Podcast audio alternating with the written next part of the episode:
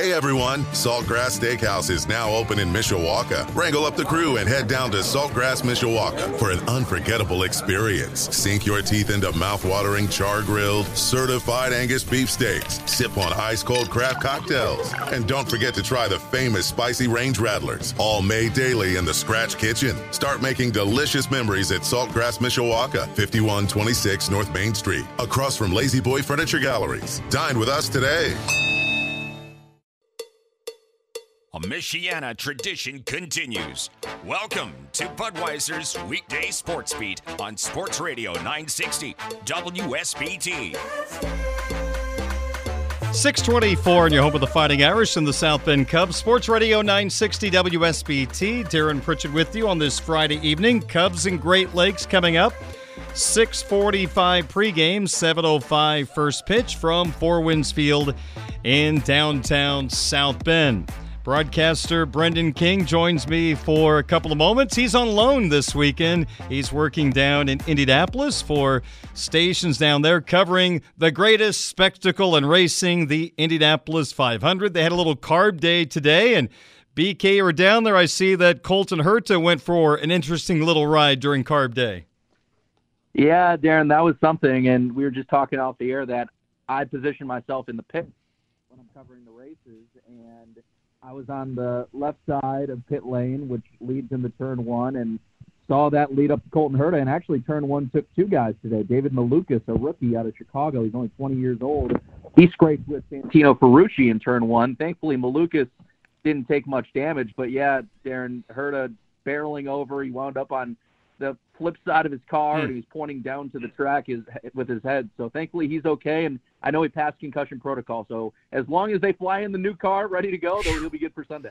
It's amazing how quote unquote safe these cars are compared to a couple of decades ago. For someone to go for a ride like that and, and walk away and be able to race on Sunday is absolutely incredible. And and Brendan, just your thought going into the 500 this weekend.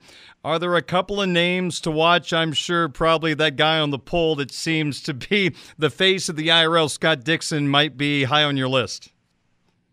Yeah, the Iceman, Darren. I think that's the one thing that he's going to need to really cement himself as one of the greats. You know, he he will al- already be remembered as a terrific IndyCar driver, but if he can get a second Indy 500 and the first since 2008, I don't think there's anything else for him to do. I mean, the guy has won six championships.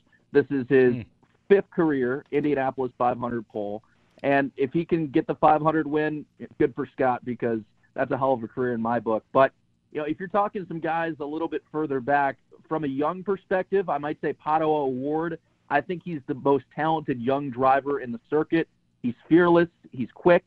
Um, Takuma Sato is a guy looking for Yeah. his third 500 win in his career, and a reason why I like Takuma this weekend is because it's going to be very hot and sunny, at least from a weather perspective, on Sunday. Meteorologists are saying, and Takuma won in 2020 when the race happened in August. There was nobody there. It was during COVID summer.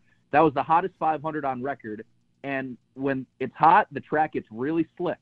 And Takuma has found a way to master that, winning in 2020.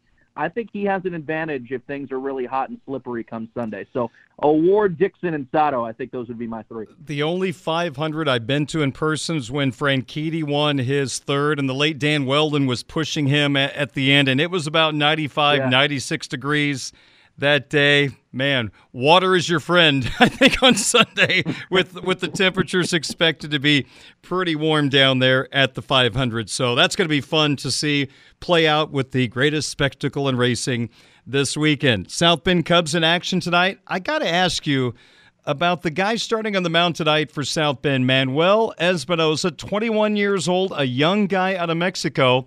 And you look at his numbers last year at Myrtle Beach, which is low A baseball now in the Cub system.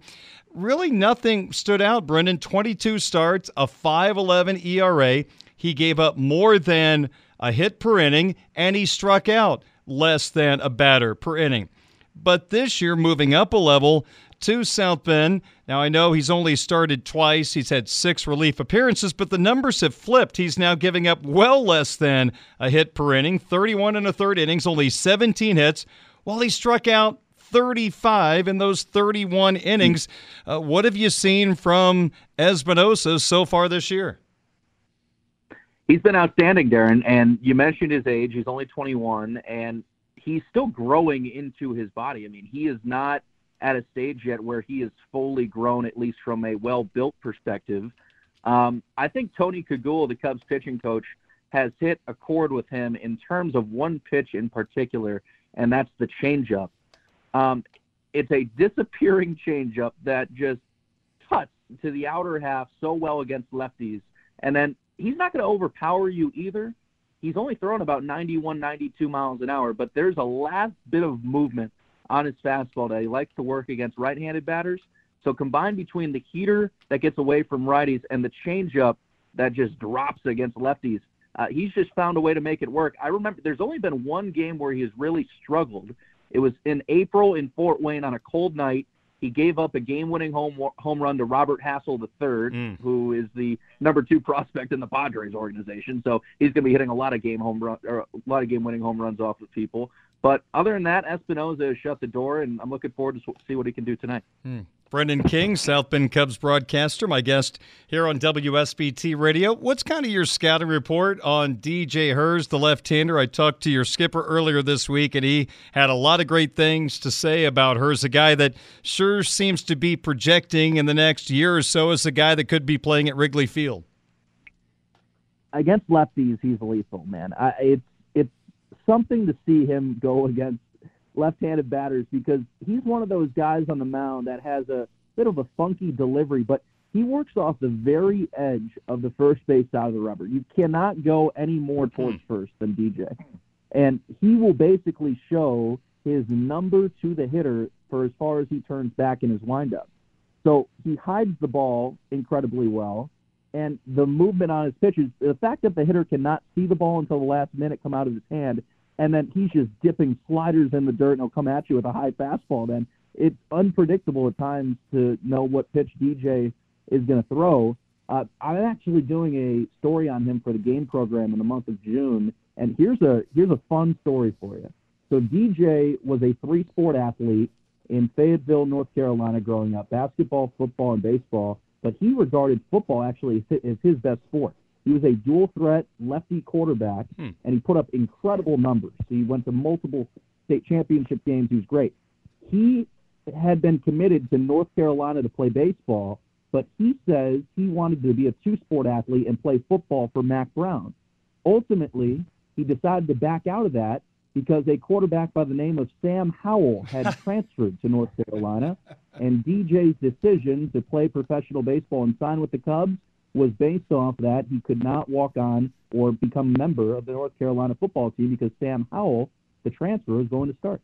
Wow, that's a great story. Very, very interesting. DJ Herz, member of the South Bend Cubs. You'll see him over the next couple of days, possibly at Four Winds Field. As we talk to Brendan King, South Bend Cubs broadcaster. Just to step away from South Bend for a second, a couple of guys that – we saw in South Bend have great success and move through the system quickly, and they've had their chance with the Chicago Cubs this year, and that is Ethan Roberts and Scott Effross. First off, you can't find two better young men than those two. And Ethan from Tennessee Tech, remember his wife and, and baby are always at the ballpark.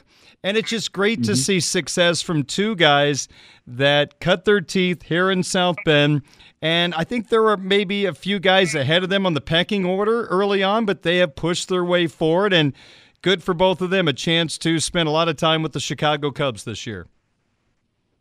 I agree, Darren. And Ethan, I didn't know Scott personally, but I knew Ethan along with you. And uh, one thing I remember about Ethan, as you said, his wife Hopeland bringing their baby boy Bryson to the ballpark, and they even went on the road together. That was the that was the thing I loved most. Um, Ethan now has two kids. He, had, he has a young daughter now that was born recently.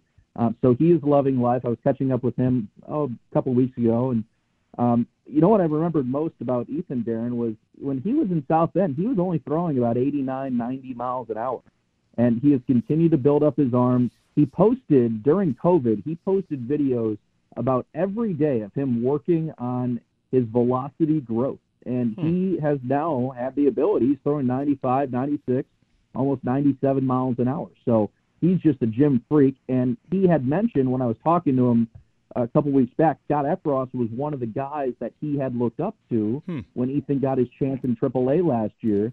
Ethan kind of equates his stuff to an Effross. They don't have a similar delivery, obviously, but Ethan thinks his stuff matches well uh, with Effross, so they have helped each other over the last couple of years, and good to see them now in the Cubby bullpen. Hey, Brendan, one more question for you. With Ed Howard on the sideline with an injury, a Chicago Cubs first round pick, who would you say among the infielders on the active roster right now in South Bend is someone to keep an eye on? I think it's got to be Fabian Pertuz, Darren. He had the game-winning hit a couple days back as South Bend won Game One against Great Lakes, and now lead the series two games to one. Pertuz was playing second base because of Ed's ability to play shortstop every day, and Pertuz is a guy that can play second, short, third. Uh, but he has the body of a shortstop. He has the athleticism of the shortstop and he can hit the ball. He's kind of like we might have talked about him one of the last times I jumped on, but he's got that Chris Morel vibe in him where he puts on a show in BP, swings out of his shoes, but it's it's never like over the top if that makes sense. Like he swings as hard as he can, but you're like, oh, that's just what he does. That's what Chris Morel. That's what we saw from Chris Morel for an entire year, or the Javy Baez type guy. Just a high energy guy that can really flash the leather. So he's played shortstop the last few days and has done well. He actually helped out DJ Herz yesterday. Uh, DJ was on his last batter in the fifth inning. He actually got his first win of 2022 yesterday. And because of Fabian Pertuz, who turned a 6 3 double play to end the fifth inning on DJ's last batter, Herz was able to get the win. Hmm.